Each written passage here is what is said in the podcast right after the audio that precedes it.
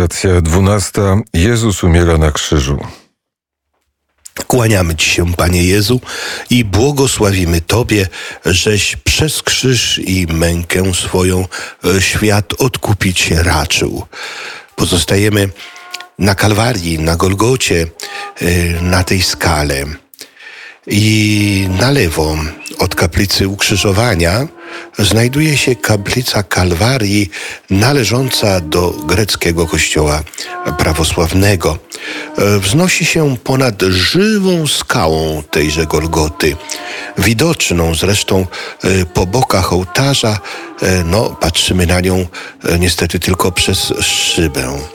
Ale, ale pod tym ołtarzem, poniżej tego ołtarza, srebrny dysk z otworem po środku. I ten otwór jest miejscem, w którym stał krzyż. Przez ten otwór możemy dotknąć tej żywej skały. Wystarczy włożyć naszą dłoń tak do głębokości łokcia. Kto był, to wie.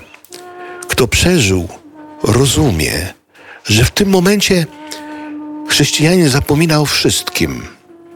Zapomina o tym zgiełku, zapomina o tych przetargach katolicko-prawosławnych, zapomina o często źle zachowujących się zwykłych turystach. Nic mu nie przeszkadza. Dotyka żywej skały, na której stał krzyż Jezusa Chrystusa. Zdarza się czasami, że ktoś, pomimo, że tak blisko do tej skały, zaledwie te 35 centymetrów, mówi: Nie czuję. Mówi: Nie ma tam nic, tam jest pusto. A inni mówią przecież, co ty opowiadasz?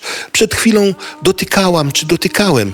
Jest skała, jest Chrystus, który na tej skale zawisł na krzyżu. No, porozważajmy o tym, jak z tą skałą, jak z tym zbawieniem, jak z jego czuciem, rozważając tą dwunastą stację. I po to rozważanie udajemy się do Paryża, w którym jest ksiądz Marian Faleń-Czuk. Dzień, szczęść Boże. Szczęść Boże. Jezus umiera na krzyżu. Kłaniamy Ci się, Panie Jezu Chryste, i błogosławimy Tobie, żeś przez przyszły święty świat odkupić raczył. Panie Jezu, oddałeś ducha, Staję w ciszy Twojej śmierci. Krzyż, narzędzie zbrodni, dokonanej na Tobie, stał się narzędziem naszego zbawienia i uczłowieczenia. Święty Jan Paweł II pisał, człowiek powinien stawiać sobie dwa pytania, o prawdę i o dobro. Na nie powinien odpowiadać całym sobą, gdyż one nas uczłowieczają. Szukamy na nie odpowiedzi, zatapiając się w tajemnicę Boga, gdyż część tajemnicy naszego człowieczeństwa jest ukryta w Nim. Jest to przede wszystkim tajemnica miłości, która objawia się coraz pełniej i dopiero w naszym zjednoczeniu z Bogiem. Panie Jezu, z wysokości krzyża ukazujesz nam prawdę o sobie i o każdym z nas, ale jakże często smutną to prawda o grzechu, który przybija ciebie do krzyża. Twoją odpowiedzią na ludzką niesprawiedliwość jest nieskończona miłość do każdego z nas.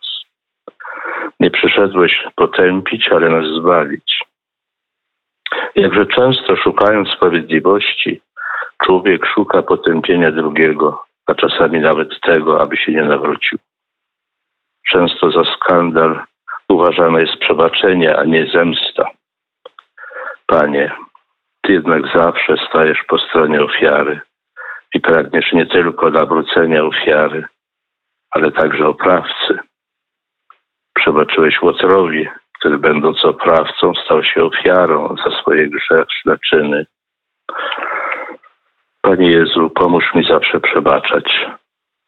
Bowiem nigdy nie zapomniał, że krzyż Twój jest źródłem przebaczenia i życia, któryś za nas cierpiał rany. Jezu Chryste, zmiłuj się nad nami. To było rozważanie księdza Mariana Faleńczyka prosto e, z Paryża. Panie Jezu Chryste, w godzinie Twojej śmierci słońce się zaćmiło. Wciąż na nowo jesteś przybijany do krzyża. Właśnie w tej godzinie dziejów przeżywamy nieobecność Boga. Ze względu na niezmierne cierpienie i ludzką przewrotność, oblicze Boże, Twoje oblicze, wydaje się zasłonięte, nierozpoznawalne. Ale właśnie na krzyżu dałeś się poznać. To dlatego, że jesteś tym, kto cierpi i kocha. Jesteś wywyższony. Właśnie stamtąd zatriumfowałeś. Pomóż nam rozpoznać Twe oblicze w tej godzinie ciemności i zamętu. Pomóż nam uwierzyć w Ciebie i iść z Tobą właśnie w godzinie ciemności i braku. Ukaż się na nowo światu w tej godzinie.